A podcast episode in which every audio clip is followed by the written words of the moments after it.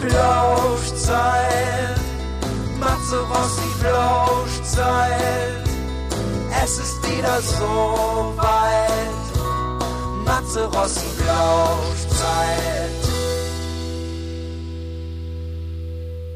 Hallo und herzlich willkommen zur Matzeroshi Tanoshi Episode 4. Das war Japanisch. Die Folge 4 beschäftigt sich mit der Aussage dass ich live besser bin als auf Platte.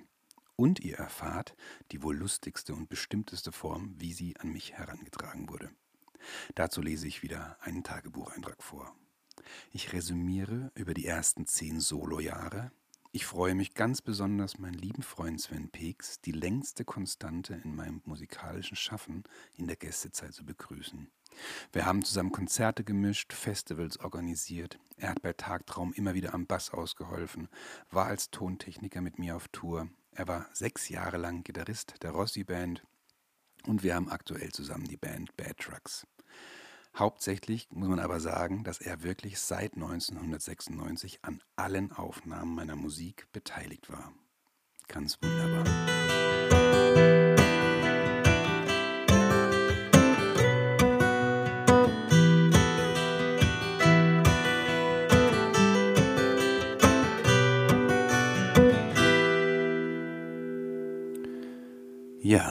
Instagram-Umfrage wurde klar, dass ihr die Tagebucheinträge besonders gerne mögt.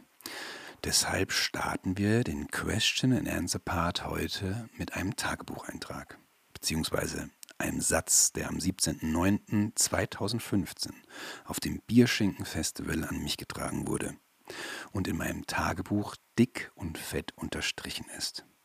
Für die, die es nicht kennen, das Bierschinken ist ein online Punk-Fanzine aus dem Pott.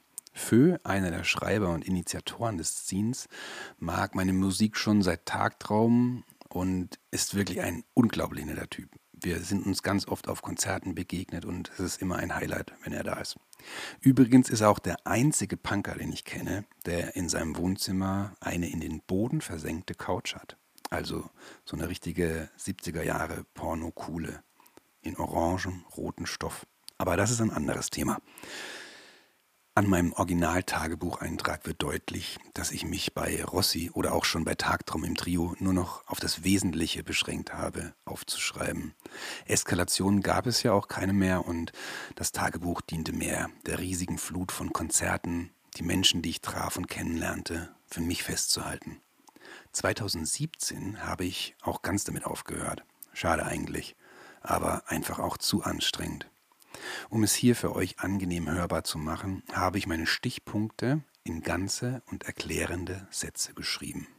27.09.2015 FZW Bierschinken Festival 15 Jahre und ein paar zerquetschte. Schön, dass André dabei ist, mein Merch macht und mir Gesellschaft leistet. Es ist immer schön, mit einem guten Freund unterwegs zu sein. Das FZW ist verdammt groß, hatte ich gar nicht mehr so in Erinnerung. Ich war doch schon mal hier, oder? Ich dachte, André hat heute wenig zu tun. Die ganzen besoffenen Punker können doch eh nichts mit mir anfangen. Waren dann aber doch wirklich einige da, die mich tatsächlich sehen wollten. Ein Pärchen aus Berlin zum Beispiel war auch extra nur wegen mir da und um Familie zu besuchen. Ich habe sogar Tagtraumlieder gespielt. Backe auf Beton, Buntstiftsüchtig, Neuropa und Balsam. Ich fand das Konzert auch echt gut. Das Pärchen aus Berlin stand die ganze Zeit Hand in Hand vor der Bühne und hat jede Zeile mitgesungen. Süß. Schrottgrenze haben auch gespielt. So schön, die Gang mal wieder zu sehen. Timo und Alex sind mir auch, wenn wir uns selten sehen, sehr ans Herz gewachsen. Terrorgruppe war ein Headliner im großen Saal. Uli spielt da jetzt mit. Anmerkung: Uli von den Sailors und der Band Tusk.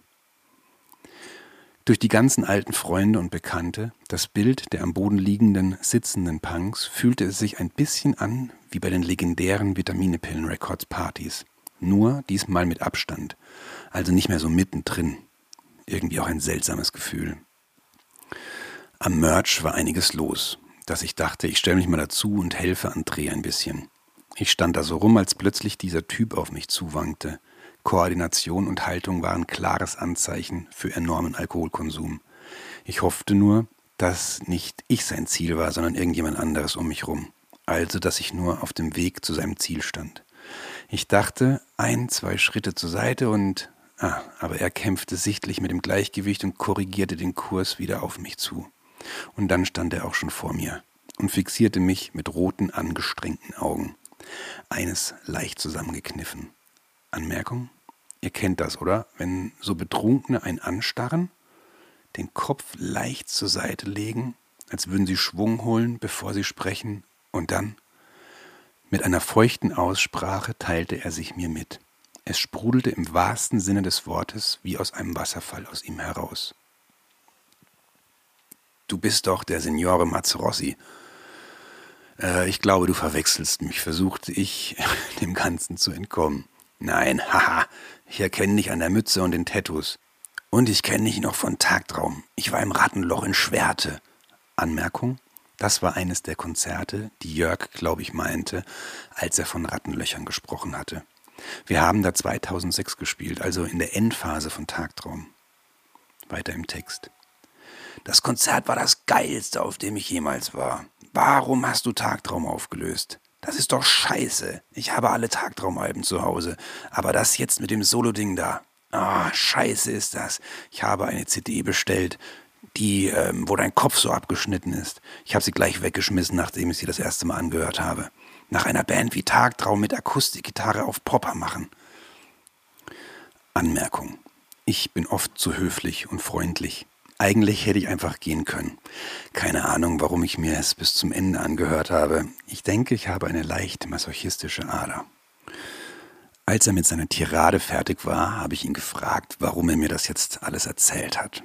Er schnaubte bedrohlich durch die Nase, jedenfalls deute ich das so und brabbelte etwas vor sich hin. Er war so alkoholisiert, dass ich ihn nur schwer verstanden habe. Zudem konnte ich auch überhaupt nicht einschätzen, ob er gleich ausrastet oder ob er einfach umfällt. Er sah einfach wahnsinnig angestrengt aus. Ich machte mich innerlich schon darauf gefasst, dass er mir vor Wut, dass ich Tagtraum aufgelöst habe, gleich auf die Fresse hauen will und rechnete mit dem Schlimmsten, als er tief einatmete. Er versuchte angestrengt deutlich zu sprechen. Es war bei mir ein Nuscheln. Tagtraum bedeutet mir so viel. Ihr habt mein Leben verändert. Kann ich dich mal umarmen? Dieser Typ Mensch wartet nicht auf Antworten. Zack, schon tat er es. Da war ich nun in den Schraubstockarmen dieses betrunkenen Punkers. Ich war mindestens ein Kopf kleiner als er und hatte in letzter Sekunde noch meinen Kopf zur Seite gedreht. Die Nieten seiner Lederjacke pieksten nun in meine Wange, aber das fand ich immer noch besser, als in sein verschwitztes Shirt gepresst zu werden.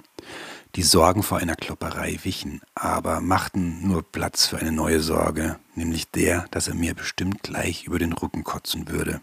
Anmerkung, schüttelt nicht mit dem Kopf, hatte ich alles schon, das kannst du dir gar nicht ausdenken, sowas. Noch immer im Schwitzkasten seiner Umarmung sagte er überraschend klar und deutlich, Ey Matze, deine Soloplatten sind einfach scheiße, aber live bist du der absolute Wahnsinn. Danke, dass du heute Tagtraum gespielt hast. Er küsste mich auf die Wange, die mit den Nietenabdrücken, lockerte seine Umarmung, grinste mich leicht debil, aber ehrlich an und drehte sich um und schwankte zielsicher zu seinen Kumpels gegenüber zurück. Die empfingen ihn auch gleich ganz herzlich mit einer Bierdusche und stimmten den Klassiker Filmriss von Knochenfabrik an. Ich wischte mir den feuchten Kuss von der Wange und lief ferngesteuert in den Backstage. Ich musste den ganzen Abend darüber nachdenken, was er da gesagt hatte. Ey Matze, deine Soloplatten sind einfach scheiße, aber live bist du der absolute Wahnsinn. Diese Aussage hat mich wirklich lange beschäftigt. Mit den Gedanken dazu könnte ich wohl ein ganzes Buch füllen. Ich versuche es hier kurz zu halten. Ohne den Eindruck erwecken zu wollen, dass ich mir alles schön rede, aber eigentlich ist es doch auch ein Kompliment, oder? Live besser zu sein als auf Platte? Weil ehrlich gesagt haben mich mehr Bands und Künstler live enttäuscht, bei denen ich die Alben vorher mega gut fand, als andersrum. Ja. Ich weiß nicht, wie es euch da geht, aber da fragt sich doch, was blöder ist. Ich bin, wie ich bin und habe natürlich versucht, diese Aussage so gut wie möglich für mich zu reflektieren und zu analysieren. Was ist da dran, dass ich live für ihn besser bin als auf Platte? Und nicht nur für ihn. Es kam diese Aussage ja auch mehrmals schon an mich herangetragen. Was ist also da dran? Die Tatsache, dass ich mir meine Alben, Anmerkung, bis zum ersten Release auf Antids Records, also die Ich fange Feuerplatte, selber recht ungern anhöre, empfand ich als normal, weil ich die Lieder ja geschrieben und aufgenommen habe. Und wer hört sich schon gerne selber singen? Dazu kommt, dass mich Studiosituationen oder Aufnahmesituationen auch immer sehr gehemmt haben und eingeschüchtert haben. Viel mehr als ein Konzert, komischerweise. Das ist auch eine ganz andere Aufregung, weil live ist ungefähr tausendmal mehr Adrenalin und Endorphin im Spiel und es ist einfach ein Geben und Nehmen, eine Interaktion mit dem Publikum und das ist bei allem anders. Da bin ich im Studio und da muss ich erstmal nur geben und habe keine direkte Rückmeldung. Adrenalin und Endorphin sind da eher im Keller, weil der Gedanke mitschwingt, das ist jetzt für immer. Mit Ich fange Feuer und Musik ist der wärmste Mantel habe ich dann radikal versucht, diese Situation zu umgehen, indem ich einfach live aufgenommen habe. Das wissen jetzt auch, glaube ich, nur die wenigsten. Genau genommen sind die letzten beiden Alben von mir Studio-Live-Alben. Ich fange Feuer ohne Publikum, aber mit Fullband und Musik ist der wärmste Mantel, ein Best-of Studio-Live-Album im Duo mit Martin Stumpf am Bass und Klavier und der E-Gitarre und natürlich mit einem tollen Publikum. Beim genauen Hinhören erkenne ich persönlich den Unterschied zum Beispiel bei dem Lied Kein Zweifeln und Bedauern. Dieses Lied ist auf der Ich fange Feuer ganz großartig gelungen, kein Zweifel. Ich liebe dieses Lied mit der Bandversion und auch wie wir das da live eingespielt haben.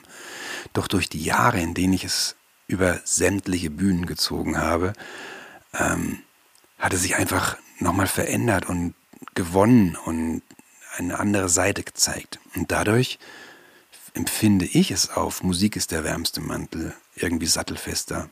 Das würde mich auch mega interessieren, wenn ihr mir ein Feedback gibt zu diesen beiden Stücken, weil das ist so prägnant. Die sind in einem relativ kurzen Zeitraum, also von drei Jahren Abstand aufgenommen worden, beide live. Aber es ist einfach eine Entwicklung dazwischen. Wenn ihr mir dann Feedback schreibt irgendwo bei den Kommentaren, wäre super. Oder eine Nachricht. Um den Bogen jetzt nochmal zu spannen, um auch hier zu diesem schnellen Ende zu kommen, was wir eigentlich schon verpasst haben, ähm, bei meinem neuen Album habe ich dann diesen konsequenten Schritt weitergemacht. Die Lieder auf dem neuen Album, Album bis auf zwei, haben alle Live-Erfahrungen. Also die habe ich auf Konzerten gespielt, bevor ich sie tatsächlich im Studio aufgenommen habe. Ich habe viel länger an den Liedern geschrieben und mich mit Martin und Sven darüber ausgetauscht. Ich habe allein in meinem Studio schon jedes Lied zwei bis dreimal vorher aufgenommen gehabt, Miriam und den Kindern gezeigt. Das ist der größte Unterschied. Also, dass ich die Möglichkeit habe, jetzt Lieder vorher so aufzunehmen, wie ich sie mir schon vorstelle und das auch über einen Zeitraum anzuhören und dann zu merken, nee, da muss ich doch noch was anderes machen. Und ähm, ja, für einen, der wie mich, der immer von der Hand in den Mund lebt, war das ein wirklich großer Schritt. Und ich bin unfassbar gespannt, was ihr zum neuen Album sagt. Und es dauert ja auch wirklich nicht mehr lang. Ich kann sagen, dass ich es, obwohl ich es so oft hören musste jetzt beim Einspielen, beim Mischen, beim Mastern, beim Videoschneiden, bei der Auswahl der Reihenfolge, beim Durchhören der Testpressung des Vinyls, immer noch gerne höre. Und ich höre auch jedes Mal wieder gerne diese kleinen Details und Nuancen, die wir da eingebaut haben, diese Verspieltheiten. Überhaupt diese ganze Klangwelt, die Sven, Martin, Uwe und ich uns da ausgedacht haben. Für jedes Lied einen eigenen Mantel sozusagen. Bei den ersten Malen hören klingt das auch ähm, wirklich gar nicht so raus und es ist sehr subtil und das mag ich, genau das mag ich, dass die Platte nicht langweilig wird, wenn man sie oft hört. Und ja, das ist jetzt totales Selbstabfeiern und Selbstlob, aber ich freue mich einfach über diese Platte und ich halte es wirklich nicht mehr aus, dass sie rauskommt.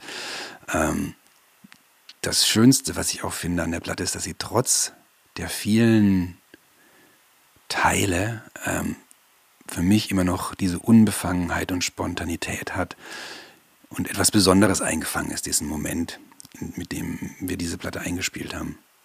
Okay. Ähm, das war's. Jetzt willst du bestimmt noch die Geschichte hören, wie die Dame mir beim Umarmen über den Rücken gekotzt hat. Mal gucken, ob ich die irgendwann noch auspacke.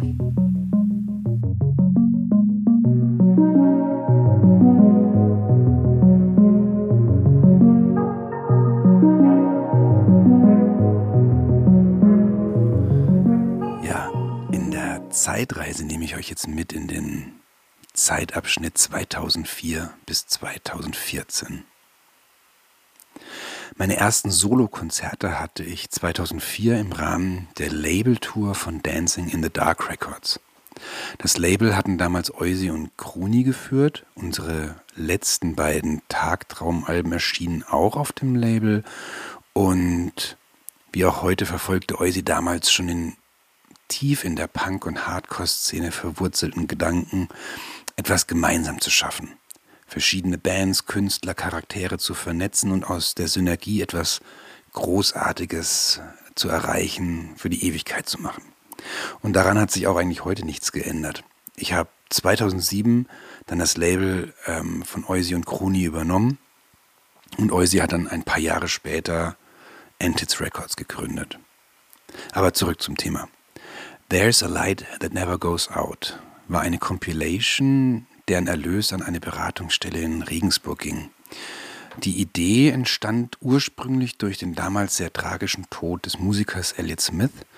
Und wenn man die Geschichte kennt, äh, das zerreißt einem ja schon allein das Herz. Und jeder von uns hatte und hat Fälle im Freundes- und Bekanntenkreis. Und es gibt wirklich unglaublich viele Menschen, die sich, ein, ja, die sich in einer sehr, sehr schlechten psychischen Verfassung befinden und sehr konkrete Gedanken haben, sich das Leben zu nehmen. Äh, und das war letztendlich damals der Auslöser für Eusi und Kruni, sich diesem Thema anzunehmen. Jetzt wisst ihr auch, ähm, warum ich so weit ausgeholt habe. Denn ähm, Eusi beobachtet immer etwas, zum Beispiel dieses Thema, und dann setzt er alles in Bewegung und in die Tat um. Und das war und ist auch halt immer dieser Gedanke, was für mich Punk und Hardcore oder was über diesem Punk- und Hardcore-Musikding steht und was uns verbindet. Diese Energie, die aus so gemeinschaftlichen Projekten wächst.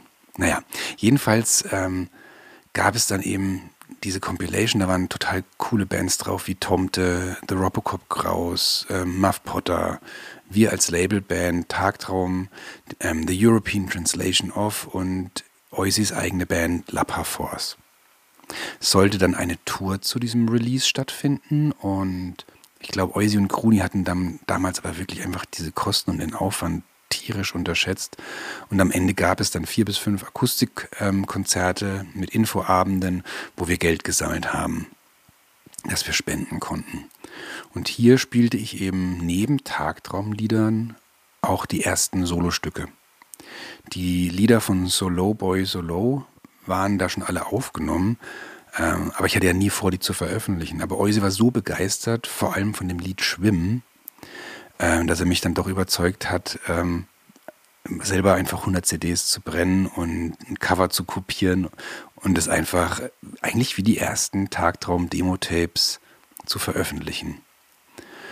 Ähm, das habe ich dann auch gemacht. Also auf diesen ersten Tagtraumkonzerten habe ich die dann einfach vertickt und das ging so schnell, dass ich immer mehr brennen musste. Also ich brannte wie der Teufel CDs. Ich erinnere mich auch sogar, dass ich ähm, einen CD-Brenner kaputt gebrannt habe. Also der ist dann kaputt gegangen und hat mein Freund Stefan Saffert, der mich immer in Computerfragen total unterstützt, ähm, empfohlen, ich soll mir einen Plextor-Brenner kaufen. Die waren damals wahnsinnig teuer, aber habe ich gemacht und mit dem habe ich dann noch weitere 1000 CDs, glaube ich, gebrannt.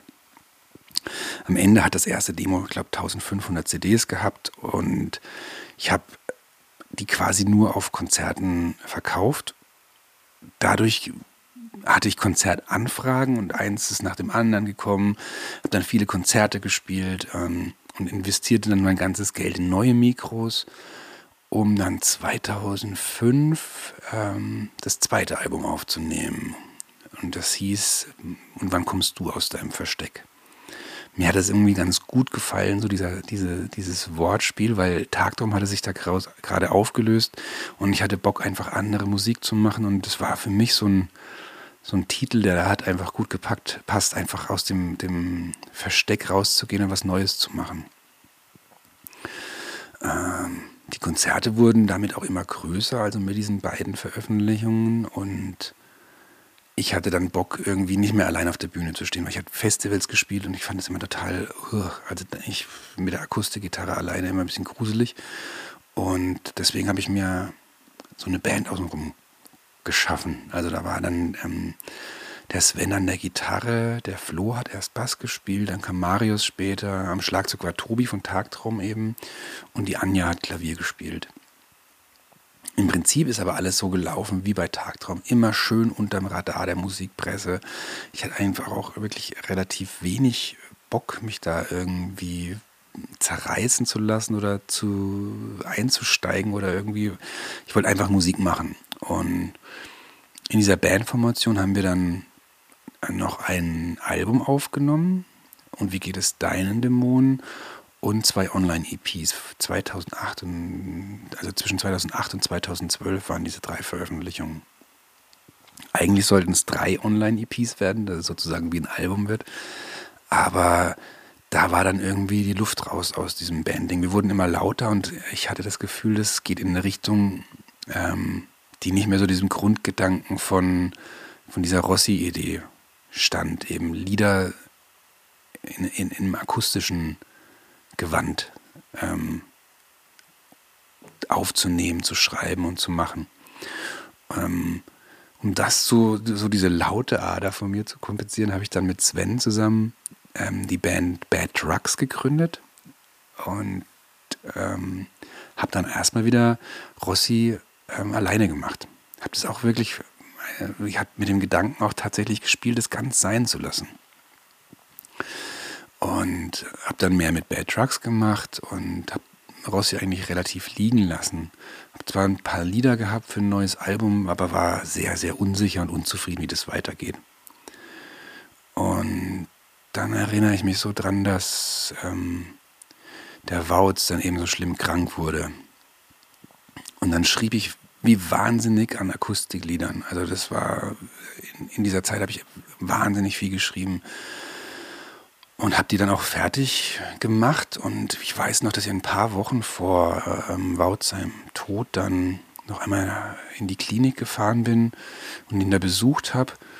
Und wir haben einen ganzen Nachmittag gequatscht und geredet und da hat er mich auch gefragt, was mit der Musik so gerade bei mir geht. Und habe ich ihm erzählt, dass ich eben mit Bad Drugs viel mache und dass Rossi aber so unsicher ist, obwohl ich jetzt so viele Lieder geschrieben habe, dass ich eigentlich gar nicht weiß, wohin das gehen soll und dass ich vielleicht alles hinschmeiß und dass es momentan eh gar keinen Sinn macht und kann davon nicht leben und ja, war sehr frustriert einfach davon und dann hat Wautz war still und hat mich dann angeguckt, hat einfach nur gesagt, dass das Leben einfach zu kurz ist, um Dinge sein zu lassen, die, weswegen wir hier auf dieser Erde sind.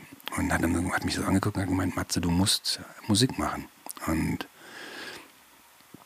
ja, der, er hat dann auch gesagt, dass er das Gefühl hat, dass er mit vielen Dingen lange gewartet hat und gehadert hat und haben uns dann da wirklich auch noch sehr lange und philosophisch irgendwie ausgetauscht. Und was mir aber auf jeden Fall hängen geblieben ist, waren diese Worte und also wie so ein freundlicher Schlag ins Gesicht einfach, du Matze, du musst Musik machen. Und ähm, also wirklich, da musste mir mein todkranker Freund vor Augen führen, dass es einfach nichts Wichtigeres gibt, als seinem Herz zu folgen. Und das ist mir in diesem Moment aber so bewusst geworden, und dann habe ich ihm versprochen, dass ich in drei, vier Wochen komme und ihm die Demos mitbringe und dann ihm die Lieder zeige. Dann hat er gelächelt und ähm, hat gesagt, dass er sich darauf freut. Und ja, bevor ich dann aber mit diesen Aufnehmen der Demos fertig war, war leider Wauls dann schon gestorben. Und das Lied Best Friends weiß ich aber, dass er das immer hört, wenn ich das auf Konzerten mit euch singe und an, dem, an, dem, an der Platte und jetzt Licht bitte ist er, muss ich sagen, wirklich maßgeblich beteiligt, weil ist ganz viel ähm, aus Gesprächen, die wir geführt haben, drin. Ja, und dieses Gespräch war letztendlich eigentlich für mich ausschlaggebend, diese Entscheidung zu treffen. Und das, mm, das erste Mal in meinem Leben zu sagen, ich bin Musiker und ich mache da jetzt nichts anderes mehr. Ich mache alles, um Musik zu machen. Also dass nichts mehr zwischen mich und meinem Wunsch, Musik zu machen, kommt. Und das änderte in vielerlei Hinsicht mein ganzes Leben. Gästezeit. So, ich freue mich hier jetzt den Sven Peeks begrüßen zu dürfen, meinen lieben alten Freund, mit dem ich eigentlich, wie ich vorhin schon erzählt habe, die längste Zeit eigentlich ähm, meiner Musikzeit ähm, verbracht habe. Also immer wieder Platten aufgenommen. Und ja, vielleicht stellst du dich ganz kurz vor. Hey Matze, grüß dich, schön hier sein zu dürfen. Ja, ähm, lange Zeit, lange Zeit. Die wir da miteinander verbracht haben. Ne? Wir haben jetzt vorhin haben wir ganz kurz schon ein bisschen im Vorfeld gequatscht, natürlich. Und ähm, seit 1994 kennen wir uns bewusst. Also ich habe dich schon vorher gekannt, weil ich ja großer Fan von Kalter Krieg war.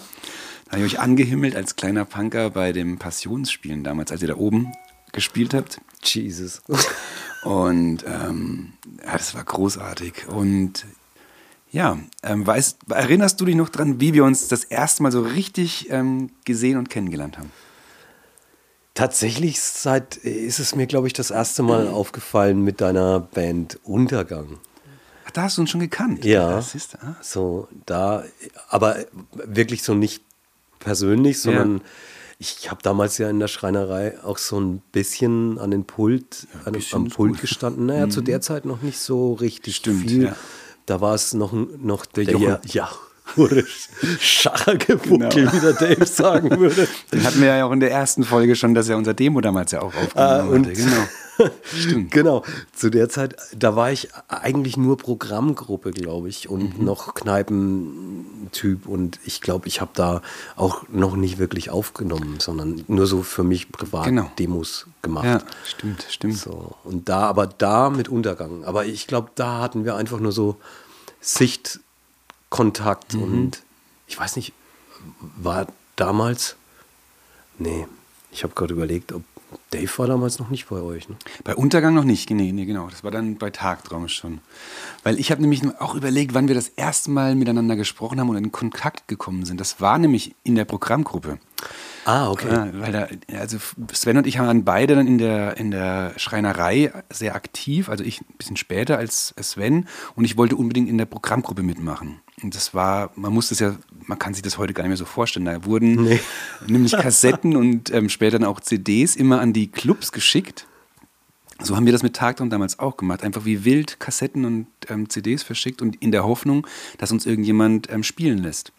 Und so war das in der Schreinerei eben auch, Ja. dass da ähm, Tonnen an Kassetten und Tapes kamen. Und dann hat sich die Programmgruppe immer getroffen und diese Kassetten durchgehört und dann basisdemokratisch entschlossen, wer spielt oder wer veranstaltet das. Und ich habe mich dann da eben auch gemeldet, dass ich bei der Programmgruppe mitmachen möchte. Und ich wusste damals nicht, dass du an dem Abend auch da bist. Und ich hatte davor das Tape von Tagtraum, das erste, das wir mit Jochen dann aufgenommen hatten. Das war 94 eben, mal allen so vorzuspielen und zu gucken, ob wir nach diesem desaströsen Untergangkonzert, wo Oskar Pickel bespuckt worden ist von den ganzen Punkerhorden, als wir den fünften Platz gemacht haben, äh, ähm, dass wir dann ja wieder spielen dürfen. Und, und das ist eine andere Geschichte, die kann ich irgendwann nochmal erzählen. Und ähm, genau, und wir waren dann bei diesem, bei diesem, ich glaube, wir waren bei Ifi zu Hause gesessen, im Kinderzimmer von Christian Iffland. Ähm, äh, und haben Tapes durchgehört und dann kamst du auch dazu. Und das war genau der Punkt, also die, die Situation, als ich dann mein Tape vorstellen wollte, halt irgendwie so und sagen wollte. Und ähm, es war ja auch, du warst da auch schon für mich so eine wirkliche Musikinstanz, die auch wirklich so gnadenlos, ähm, das ist scheiße, das ist nicht gut.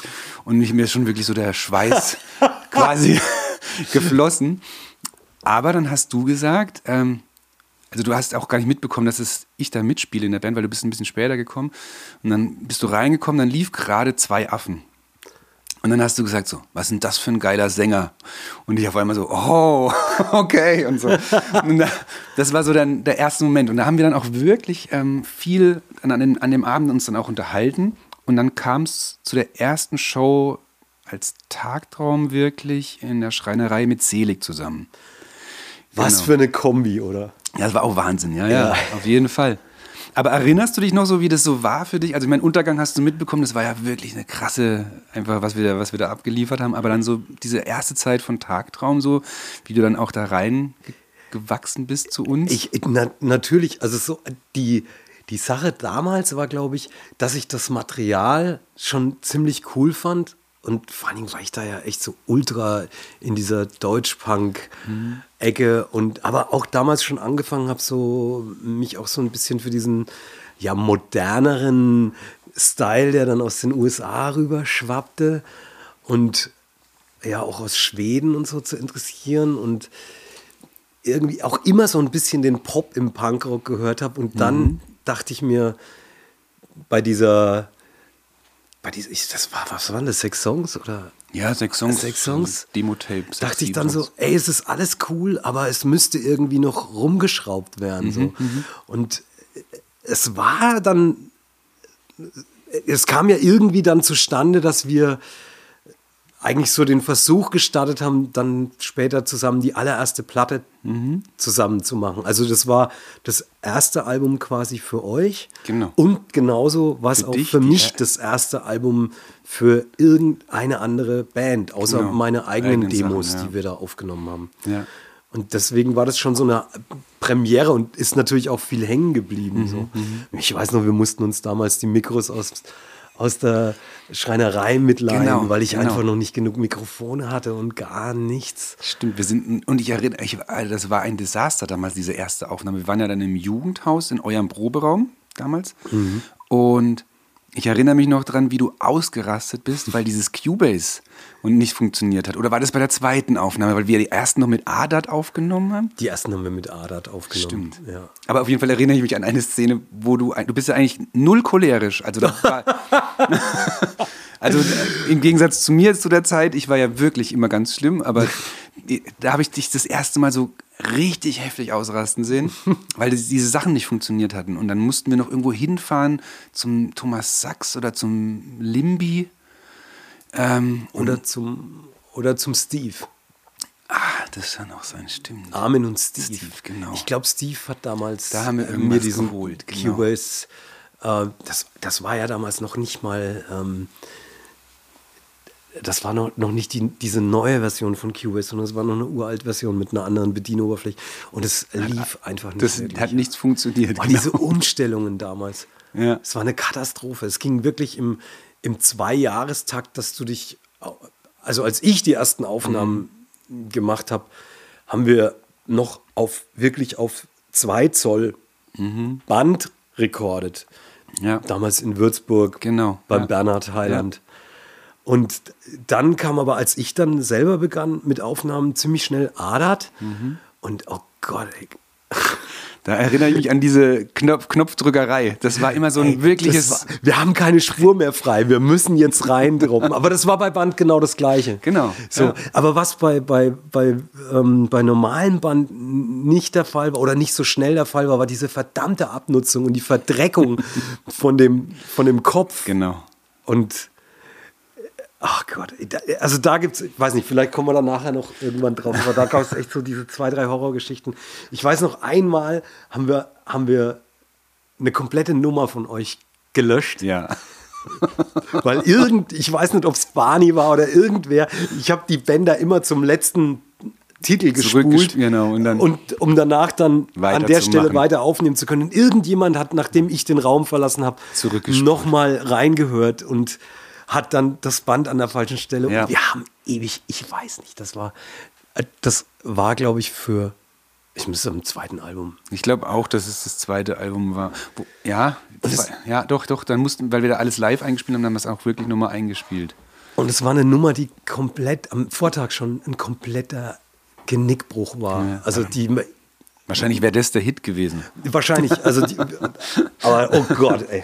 Ja, wir haben auf jeden Fall schon wirklich sehr, sehr viele ähm, haarsträubende Situationen erlebt. Also äh, nicht nur beim Aufnehmen, sondern, sondern auch so live. Du warst ja dann auch ganz oft bei Tagtraum, auch Live-Mischer.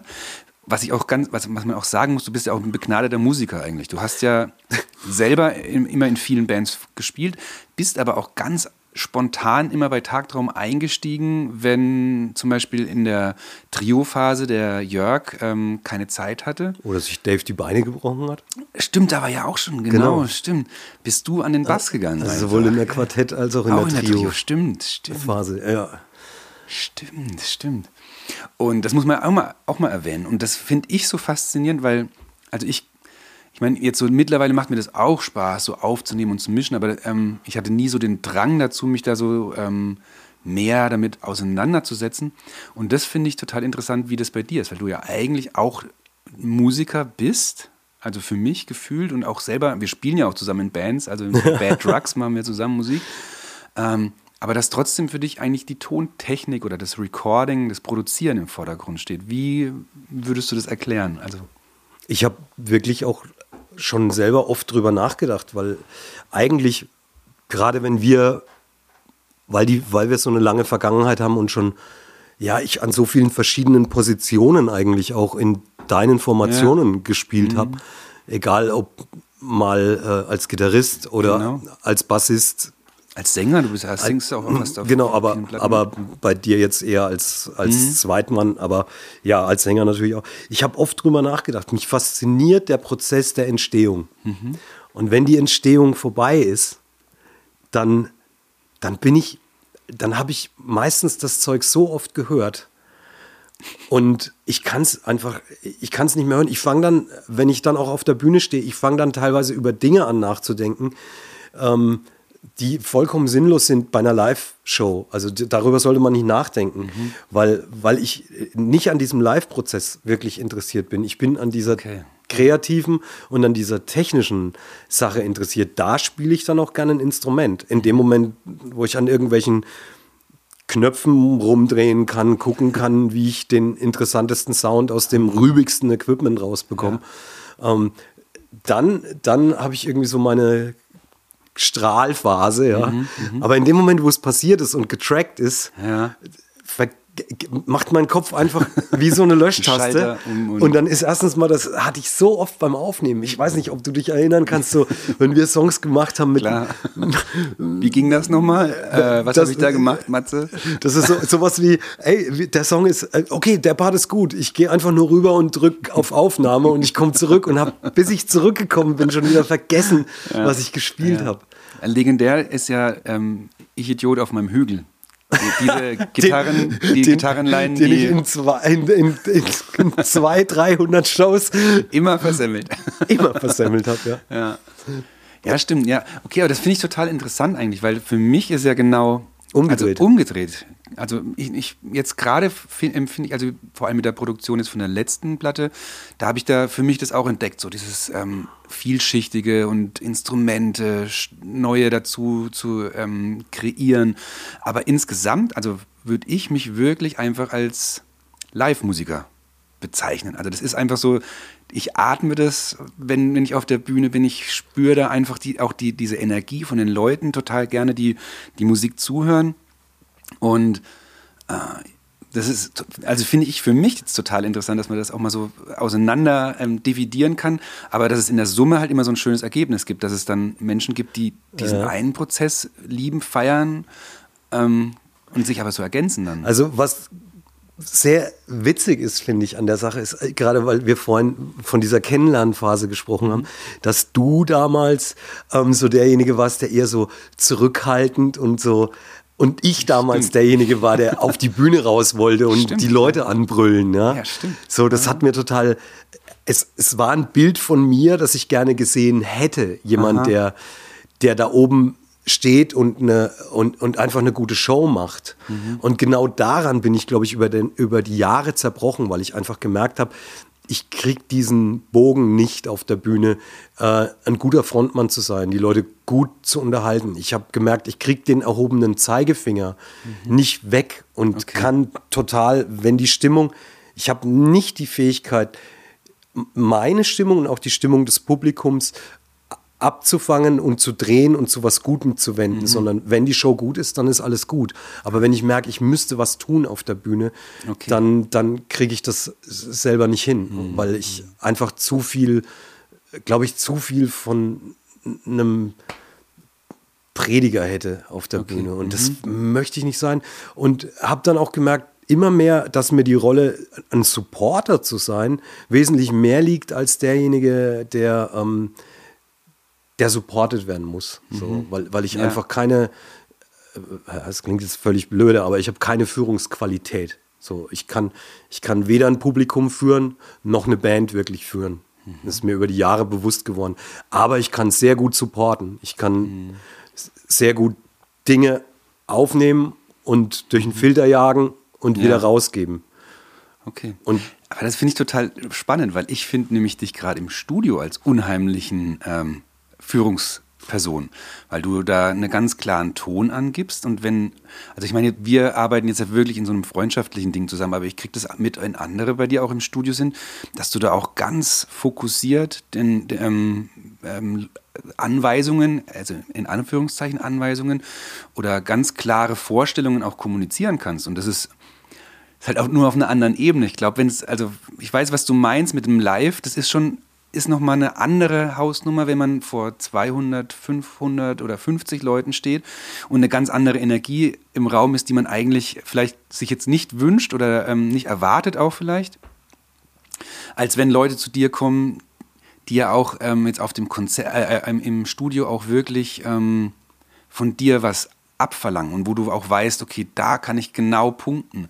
Und vielleicht ist das, ähm, vielleicht ist das auch so der Punkt. Vielleicht müsstest du einfach nur viel mehr live spielen nochmal als Frontmann. Das kann sehr gut sein. Das kann sehr gut sein. Ich meine, wir hatten ja auch Phasen, wo wir oft Ja. auf der Bühne waren, wo auch Unsicherheiten oder in denen es wirklich zu einem Routinejob wurde. Mhm. Ja. Und dann spiele ich das einfach, aber ich bin dann trotzdem bei mir und bei meinem Instrument Mhm. Ja, ja. und ich bin nie wirklich beim Publikum angekommen. So n- nie. Was auch völlig okay geht, finde Mhm. Ja, ich. Es ist, ja. Wenn man, wenn es auf der Bühne funktioniert und man einen vernünftigen Job macht, geht auch das okay. Aber ich glaube, das Ding ist, vielleicht bin ich ein Control, Kontrollfreak oder ich, wenn, wenn eine Band ins Studio kommt und selbst wenn ich die Leute vorher noch nicht gesehen habe und ich finde, dass die Musik ähm, äh, mich anspricht und ist klar, ich kann nur Dinge tun, wirklich gut tun, die auch mich wirklich ansprechen. Und wenn eine Band ins Studio kommt und ich merke, da ist, da ist so ein Setzling da und den muss man jetzt nur richtig gießen und dann wird da schon ein richtiger Baum draus. Ne, so, dann habe ich diesen Fokus und dann ist auch vollkommen klar, was passiert. Es kann auch passieren. Und du hast es garantiert auch schon miterlebt, aber man drängt das so ein bisschen zur Seite, dass ich plötzlich vor einer Nummer stehe und ich habe keine Ahnung. so, ich habe überhaupt keine Ahnung, wie man, wie man da jetzt. Manchmal kommt es am nächsten Tag und manchmal kommt es auch erst in der Woche und manchmal kommt es ja auch erst, wenn die Platte schon veröffentlicht längst ist und du denkst, ist, ja. oh Mann, ey, das wäre es gewesen. Ja. ja, ja. Das ist immer so. Aber es gibt Künstler und Bands, bei denen fällt mir das leicht, Mhm. in ihr Material einzutauchen und dann klare Anweisungen zu geben oder Ratschläge. ich Ja, möchte jetzt Ratschläge nicht sagen, dass, es, ja, ja. dass es Anweisungen sind. Ich bin nie derjenige, der sagt, das wird jetzt so gemacht, was manche Produzenten wahrscheinlich tun. Ich gebe nur Hinweise. Und vor allen Dingen, der klare Fokus kommt, glaube ich, auch daher, dass wenn ich, wenn ich eine Vorstellung habe, wie ein Song sein soll, dann habe ich auch eine klare Soundvorstellung. Und dann kann ich dem Artist natürlich ganz klar sagen, so ey, pass auf, wenn wir jetzt an dem Knopf drehen oder wenn wir das Mikrofon da einstellen oder du dein Set so stimmst, dann kriegen wir dieses Gefühl vermittelt. Und für mich, was jetzt bei deiner letzten Platte vor allen Dingen so war, war es immer wichtig, ähm, mit Sounds und Songaufbau und eine Erzählstruktur zusammenzubekommen, die, die zu, zu einer Klimax hinführt. Und, und da brauchst du leider auch klare Anweisungen. Da musst du auch mal einem Bassisten sagen, ey, ich möchte nicht, dass du äh, in der Strophe spielst oder Schlagzeuger, bitte lass für die kompletten ersten 32 Takte einfach alles weg, außer dein Ridebacken. Ja, ja, ja. Mhm. Ich wollte jetzt gerade mal, ich hatte gerade, habe ich da, ich habe hab mich ganz verloren, weil du so schön erzählt hast. Ähm, du hast ja nicht nur Tagtraum und Mazzarossi Sachen aufgenommen, sondern ja eigentlich ganz, ganz viel. Also bist ja, das ist, wir, wir haben ja immer Kontakt auch, aber dann haben wir auch so Phasen, wo mal wirklich mal über einen längeren Zeitraum, wo wir nicht viel sprechen, weil du auch wahnsinnig viel zu tun hast und ich auch unterwegs bin. Aber dann höre ich immer, was du für tolle Platten aufgenommen hast. Ähm, was würdest du sagen, so ist in deiner Laufbahn jetzt als Produzent, die ja jetzt auch wirklich eigentlich von seit 1996 eigentlich ähm, andauert, also und jetzt eigentlich gerade auch wirklich sich noch mehr entfaltet, also immer mehr. Was würdest du sagen, waren so deine äh, Sachen, wo du dich erinnerst, was großartige Produktionen, Platten waren, bei denen du mitgewirkt hast, die du produziert hast? Es sind, also mal zu sagen, fast alle Produktionen, an denen man so arbeitet, haben einen speziellen einen speziellen Vibe und es gibt natürlich Platten, wo du dir danach denkst, so, mh, mm, da habe ich jetzt nicht gut performt als, als Engineer oder und es tut mir auch wahnsinnig leid, dass ich manchmal den Style nicht treffe, aber das heißt noch lange nicht, dass ich die Platten nicht gut finde oder die mhm. Künstler nicht gut finde. Ähm, ich habe einfach in meinen Augen bei manchen Platten auch mal daneben gelangt. Aber trotzdem sind da gute Songs drauf. Wenn es jetzt darum geht, ich will da niemand irgendwie. Mein Problem ist, dass ich so, so, so viel hm. unterschiedliche Sachen mache und ich einfach nicht sagen kann, äh, das ist jetzt so das Album, sondern es gibt so Phasen, in denen mache ich, macht, macht man halt mal Reggae. Mhm. Und da gab es mal eine Platte, die war völlig verrückt. Das war diese, ähm, der Artist heißt Jacoustics und das Album ist das Outside Players Album ja, wo äh, äh, Uwe Bräunig. Genau. Ähm, und Flinte ist auch dabei. Genau. Ich, ja. Uwe Bräunig und ähm, äh, der jetzt ja auch bei dir ist. Mhm. Großartiger Schlagzeuger. Grandioser Mann. Ähm, äh, mitgespielt hat und äh, die hatten ein völlig verrücktes Konzept und haben gemeint, sie waren mit Gentleman auf Tour und dann so ein, zwei Leute von Gentleman und ein, zwei Leute von Jacoustics äh, und Martin Yondo haben sich immer vor den Tourbus gesetzt und haben gejammt. Mhm. Und zwar nicht auf so üblichen Reggae-Instrumenten, wie man erwarten würde, sondern, also klar, die werden auch im Reggae verwendet, aber es gab zum Beispiel keinen Bassisten, was ich jetzt schon mal sehr merkwürdig fand, mhm. sondern der Matcha, der Pianist, hat den Bass in der linken Hand gespielt und in der rechten Hand die Harmoniebegleitung auf einem Fender Rhodes.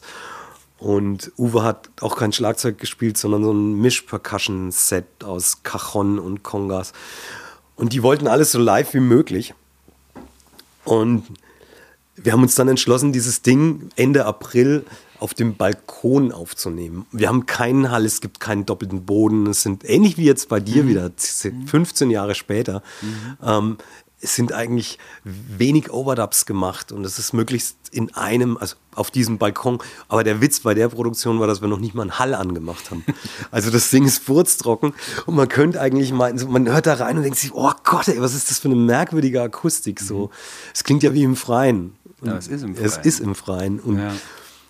und kein Klick, kein gar nichts. Also ist, wir haben einfach getrackt, da hört man Traktoren vorbeifahren und Schön, Man könnte meinen, es ist irgendwie so eine Platte für die, für die, für die Kiste, die man da macht. Und, aber trotzdem komme ich immer wieder darauf zurück mhm. und höre das Ding auch immer wieder mhm. und höre es auch bei anderen Leuten.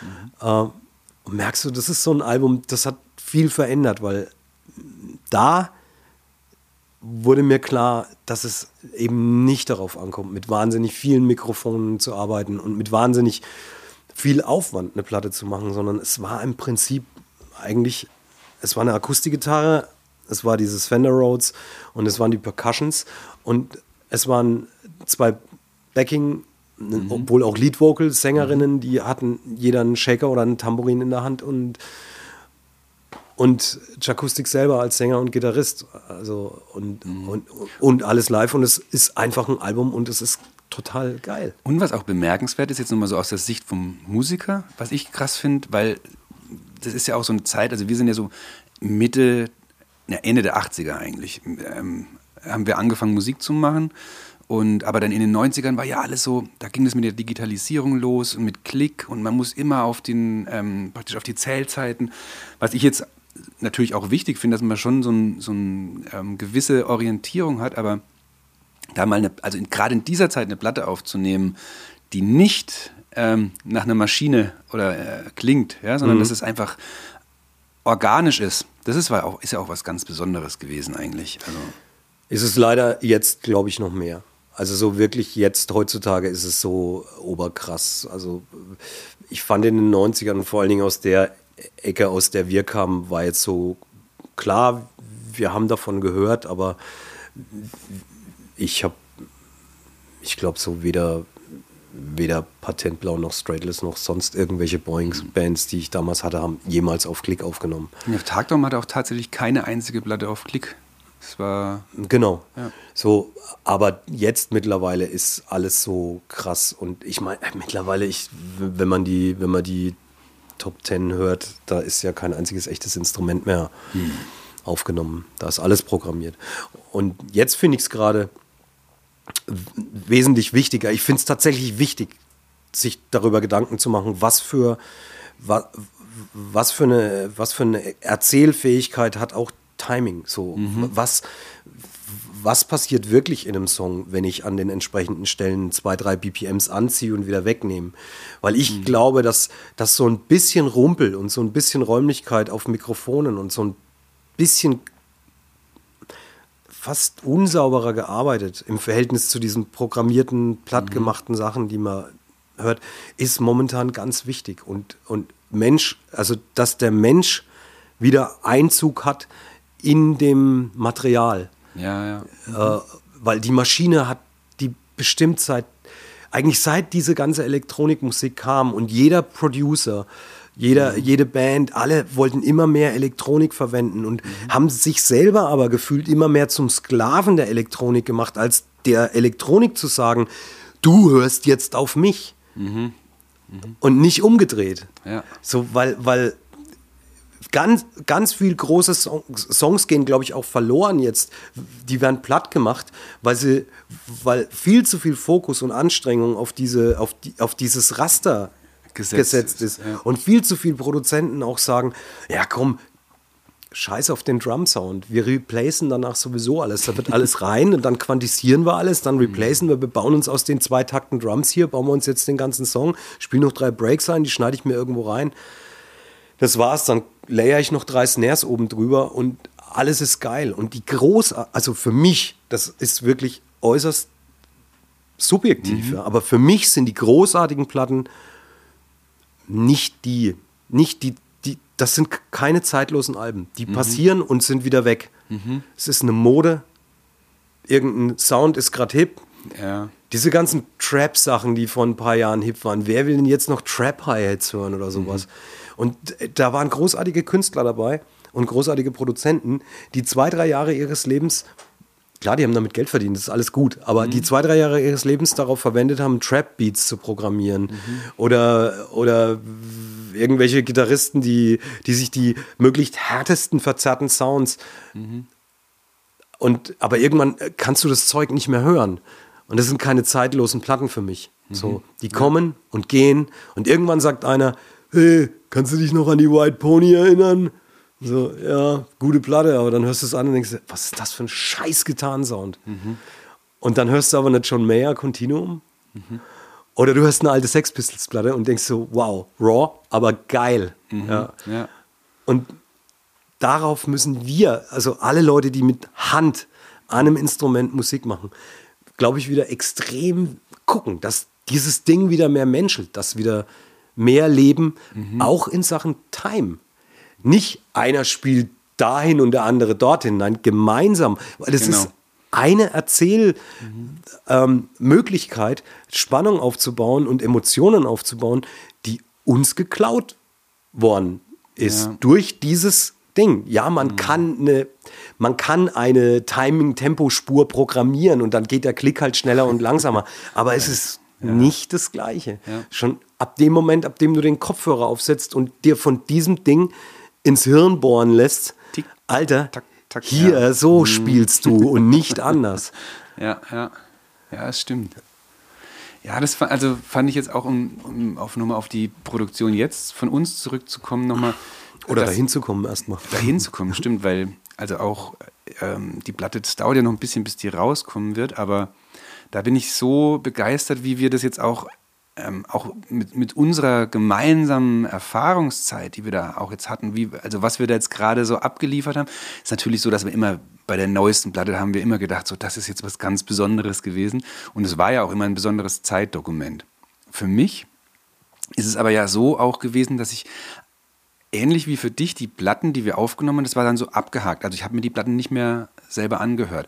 Die Platte, die wir jetzt gemacht haben, muss ich auch, also jetzt, oh, ohne jetzt da mich selbst ähm, dann zu denken, wie, wie geil ich da jetzt bin oder irgendwas, aber ich habe mir die noch wirklich zu Hause noch mal ein paar Mal angehört, nicht nur unter dem Aspekt, so ist das jetzt alles gut und stimmt da alles, sondern ich habe mich einfach dran, darüber gefreut, wie das klingt. Ich habe mich darüber gefreut, dass man so diese Dynamik so zwischen Uwe, Martin und mir so an den Instrumenten spürt, aber auch diese ganze Soundästhetik, die wir gemacht haben, die auch was wirklich ganz, für mich gerade was ganz Besonderes ist, gerade aus dem deutschsprachigen Raum, weil es überhaupt nicht nach einer deutschsprachigen Produktion klingt. Und wie hast du das da empfunden, wie wir da mit dem Song- Songmaterial angekommen sind und ähm, wie war das so für dich? Also es war ja diesmal auch spannend, weil du ja, du hast vorher ein, zwei Sachen gehört und ich habe ja viel zu Hause schon so mir äh, überlegt und wie war das dann, als wir dann angefangen haben, da Aber wir hatten arbeiten? schon, wir hatten schon, ähm, wir hatten schon Demos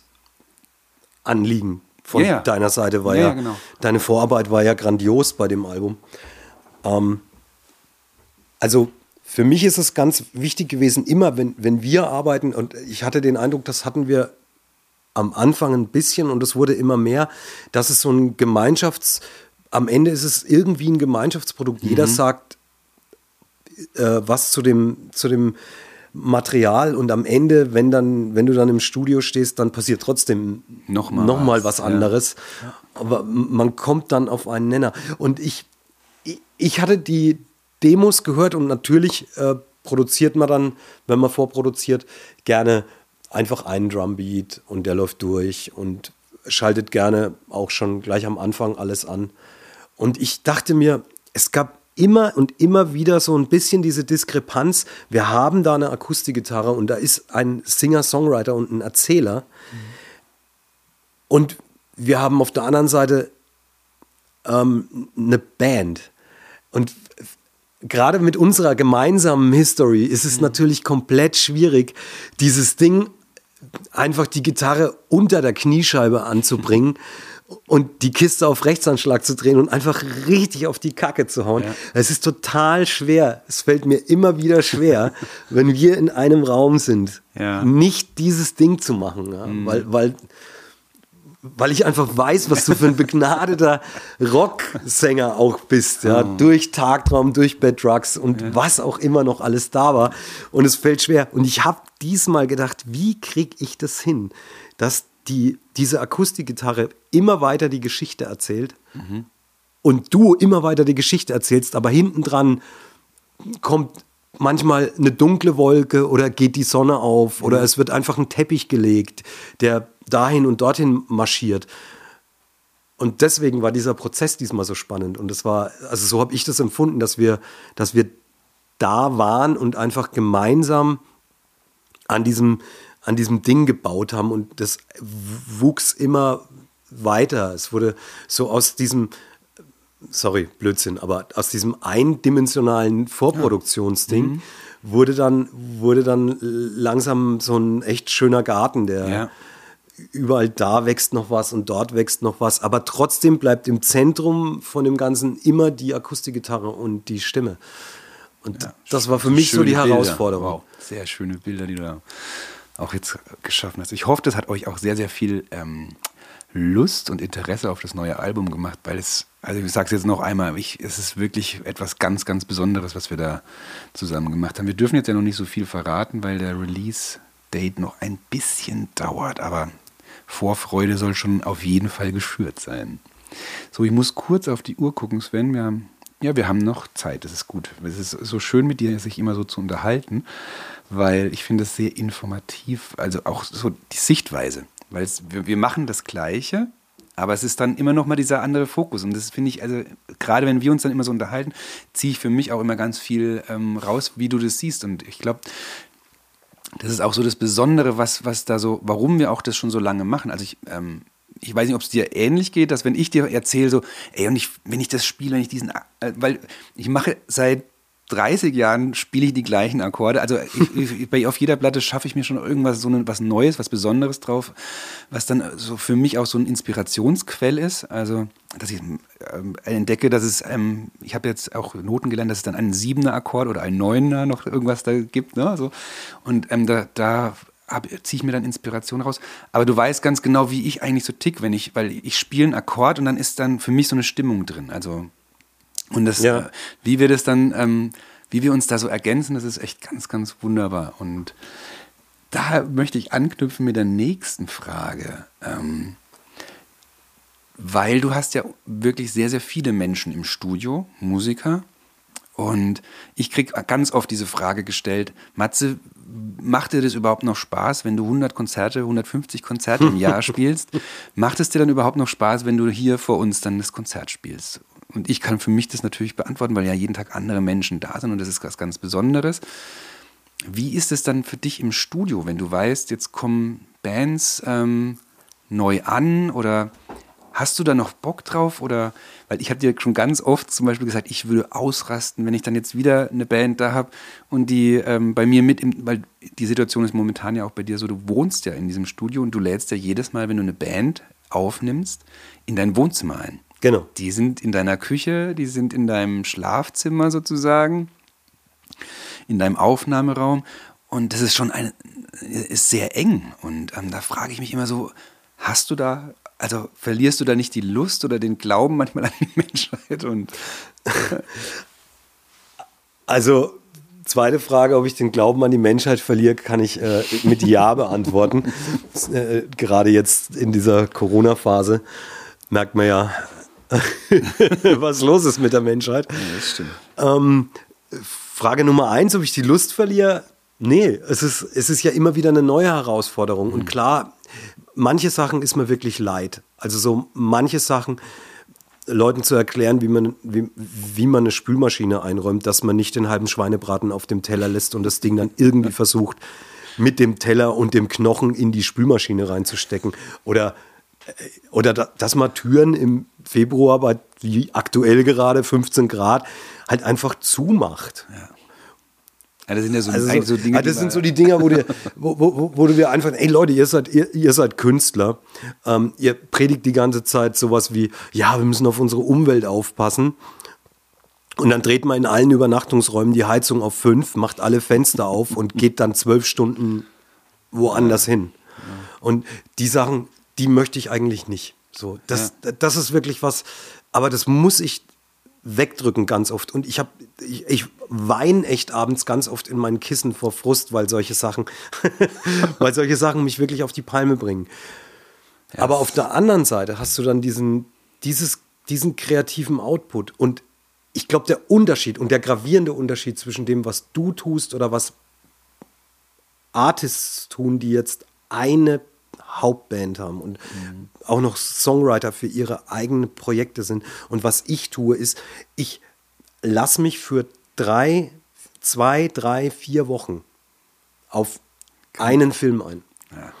Und habe dann geballt diese Menschen um mich herum, muss mit denen oder darf mit denen ähm, schlafen, essen, leben und ich glaube, das muss auch so sein, wenn du mhm. wirklich wissen willst, wie die Personen ticken.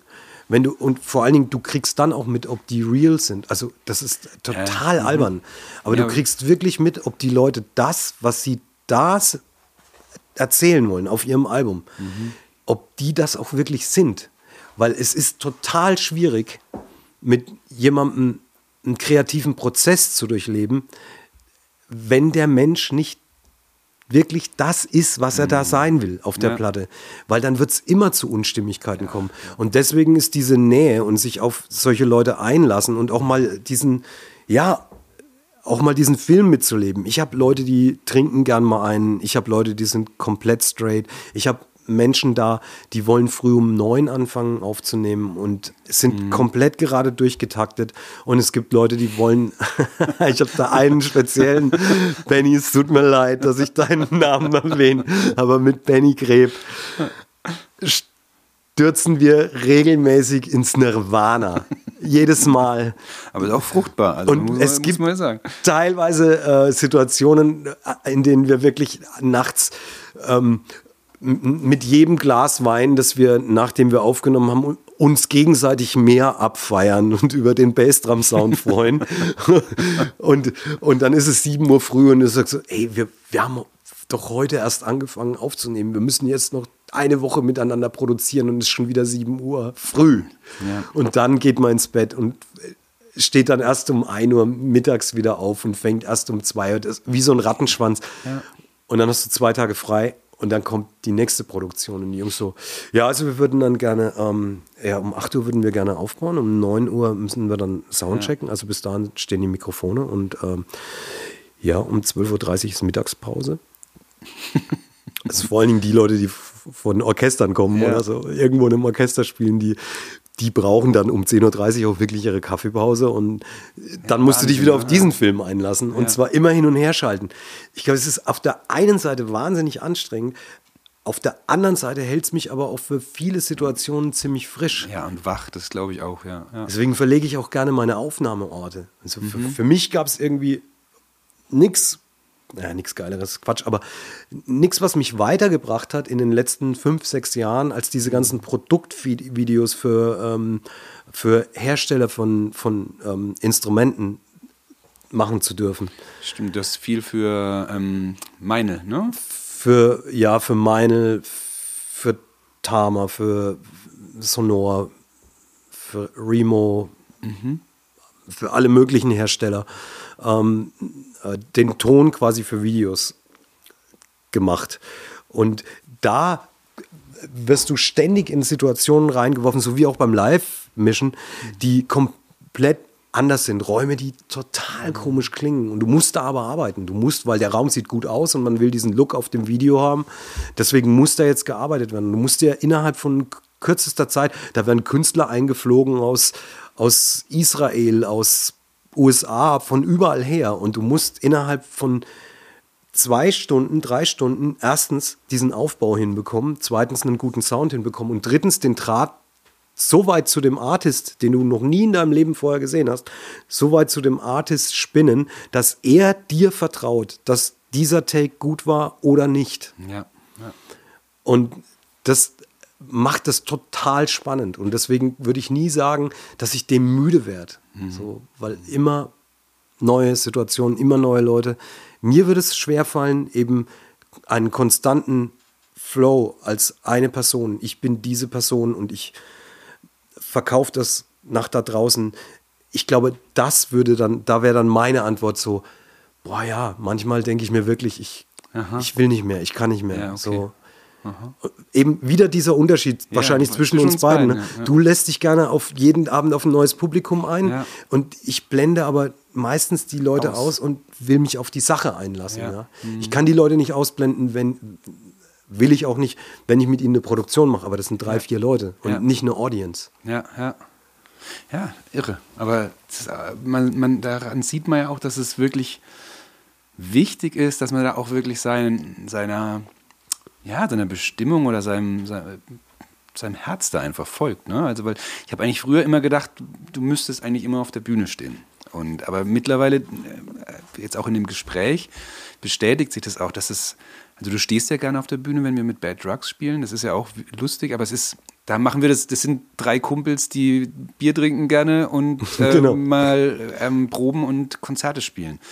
Und für, ja, und aber praktisch dieses, und, das ist ja auch einfach dein Ding. Und jetzt hast du ja gerade ähm, wirklich ja so ein ganz großes Projekt am Start, weil man muss dazu sagen, dass du seit, ah, ich glaube, es müsste 98, 98, 99, 99. Bis 99 bist du im Forsthaus in Geibach oben. Dann hast du es total schön da ausgebaut, in, wirklich in, mit Schweiß, Blut und Tränen. Und ähm, Jetzt steht aber für dich was Neues an und du hast da jetzt gerade, bist ja gerade wirklich am groß am Schaffen und Machen und das auch gerade in dieser Zeit, jetzt wo, wo das auch nochmal total ungewiss ist, wie, Mhm. wie, wie es weitergeht mit Musikern, Künstlern und erzähl doch mal ganz kurz, was da jetzt gerade ansteht. Also zum einen glaube ich, man darf irgendwie, man ist, man sollte immer nur nach hinten gucken, um Dinge zu lernen, ja. Und ich habe, wenn ich nach hinten gucke, auf 99 bis zum Tag, an dem ich mich entschieden habe, dass ich in ein neues Studio muss, habe ich viel aus den Fehlern, die man im alten Studio gemacht hat, lernen können. Es gibt ein paar Sachen, die sind unwiderruflich weg, wenn ich irgendwann dieses Studio verlassen werde, wie die Atmosphäre und so. Es ist klar, das ist ein Place, der ist verbunden mit diesen und jenen Dingen. Aber es gibt auch ein paar Sachen, die werden für mich dann besser werden. Und ich hatte äh, eben gerade, weil ich, weil mehr Film interessant wird und mehr äh, ja, Vlogging und äh, Video für Produktionen, auch viel Live-Videos und jetzt gerade in der Corona-Zeit eben auch die Möglichkeit da sein müsste zu streamen, ähm, habe hab ich irgendwann angefangen darüber nachzudenken, ich brauche einen größeren Place mit einer besseren Anbindung, vor allen Dingen netzmäßig. Ich werde da oben niemals eine vernünftige Verbindung hinbekommen. Ja. Da oben funktioniert immer noch kein Handy. Wenn ich beim Telefonieren von der Spüle weg zum Kühlschrank laufe, ist das Handy aus. Und das Internet ist fragwürdig, die Wasser- und Stromversorgung sind fragwürdig.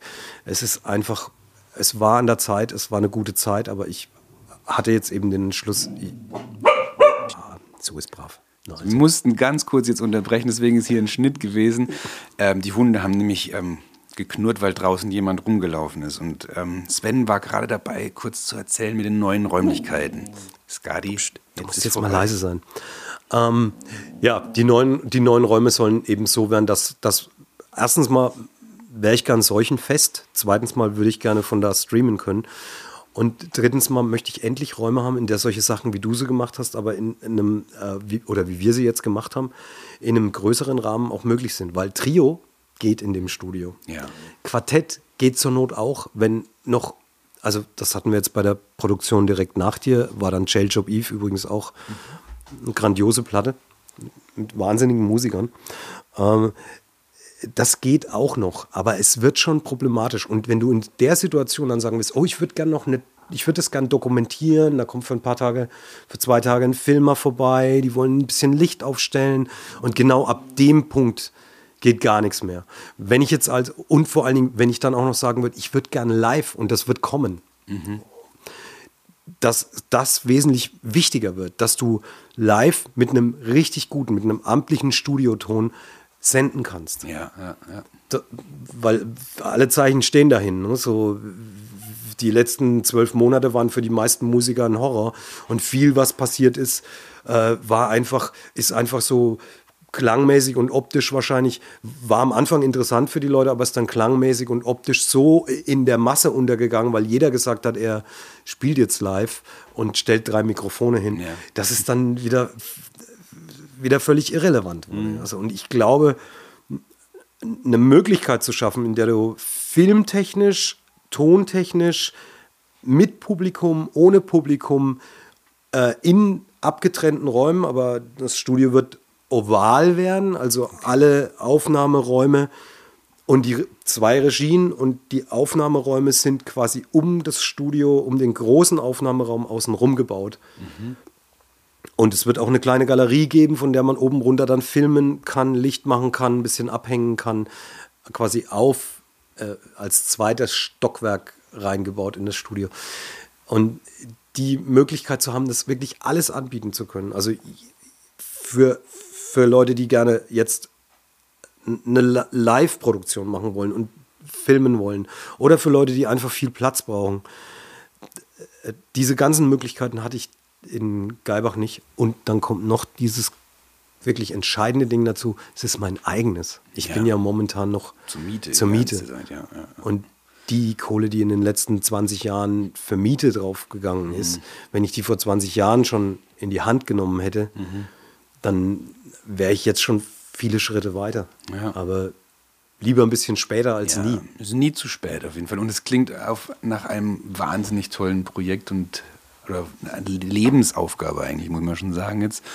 Ähm, und ich freue mich schon drauf, in diesem Studio die nächste Platte. Aber wir wollen nicht von der nächsten Platte sprechen, bevor die neue Platte gar nicht draußen ist. Genau. Wobei ich an die schon denke. Ich schon, fange schon an, Lieder zu schreiben. Die nächste Platte wird doch erstmal eine Bad Drugs Platte. Stimmt, wir müssen definitiv eine neue Bad Drugs Platte machen. Das ist gut. Old Man Young Blood war die letzte. Und da kommt bald was. Okay, ja, Sven, wir haben super schön gesprochen und eine tolle Blauschzeit gehabt. Ich muss ein bisschen auf die Zeit gucken, weil die Podcasts sollen nicht so lang werden. Deswegen als allerletztes jetzt noch, ähm, vielleicht würde mich interessieren, genau, weil ich habe ja mir so ein paar Fragen zurechtgelegt, ähm, was, wir, wir haben eine irre lange Zeit zusammen. Wenn du jetzt rauspicken müsstest, was ist so für dich die Erinnerung oder, oder das Gefühl, was du am meisten aus unserer gemeinsamen Zeit verbindest? Was würdest du da nennen? Immer so diese, ja, diese, so eine Wärme, die einen umgibt in dem Moment, in dem irgendwas Großes entsteht. Es ist, man, wir hatten das öfter mal auf Bühnen, dass du, dass du dachtest, so jetzt schwingt gerade alles zusammen.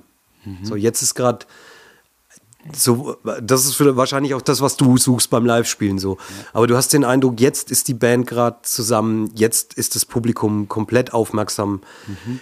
Dieses Gefühl habe ich live jetzt nicht so oft, aber es ist da und wir haben es vor allen Dingen beim Pl Platten aufnehmen ja, und beim ja. Produzieren, dass ich so merke, jetzt ist der richtige Moment. So, jetzt, jetzt Moment, ist genau. alles da. Ja. Und wenn man sich so lange kennt, dann weiß man einfach, mhm. wann, wann der andere gerade so diesen Peak erreicht hat. Ja. So, ja. das ist so, ja, das bleibt am meisten. So. Was ein wunderschönes Schlusswort. Vielen lieben Dank für das schöne Gespräch, Sven. Danke, dass ich da sein durfte, Matze. Okay, dann tschüss. Das war Folge 4 der Blauschzeit. Ich hoffe, es hat euch auch wieder so viel Spaß gemacht wie mir. Und ich merke, dass sie ja die Zeiten immer überziehen. Ich muss gucken, dass wir knapper werden, weil ich glaube, so ein Podcast über einer Stunde ist schon auf jeden Fall, da gehört viel Aufmerksamkeitsspanne dazu. Ähm, gucken wir mal, wie wir das die nächsten Tage hinbekommen, weil es immer so wichtig ist, was wir da reden, finde ich. Also ich kann auch immer so schlecht da unterbrechen. Vielleicht muss ich anfangs weniger labern. Super. In der nächsten Folge spreche ich mit Uwe Bräunig, dem Schlagzeuger der Rossi Band. Flauschzeit, das war die Matze Rossi Flauschzeit. Bald ist es wieder so weit. Die Matze Rossi Flauschzeit.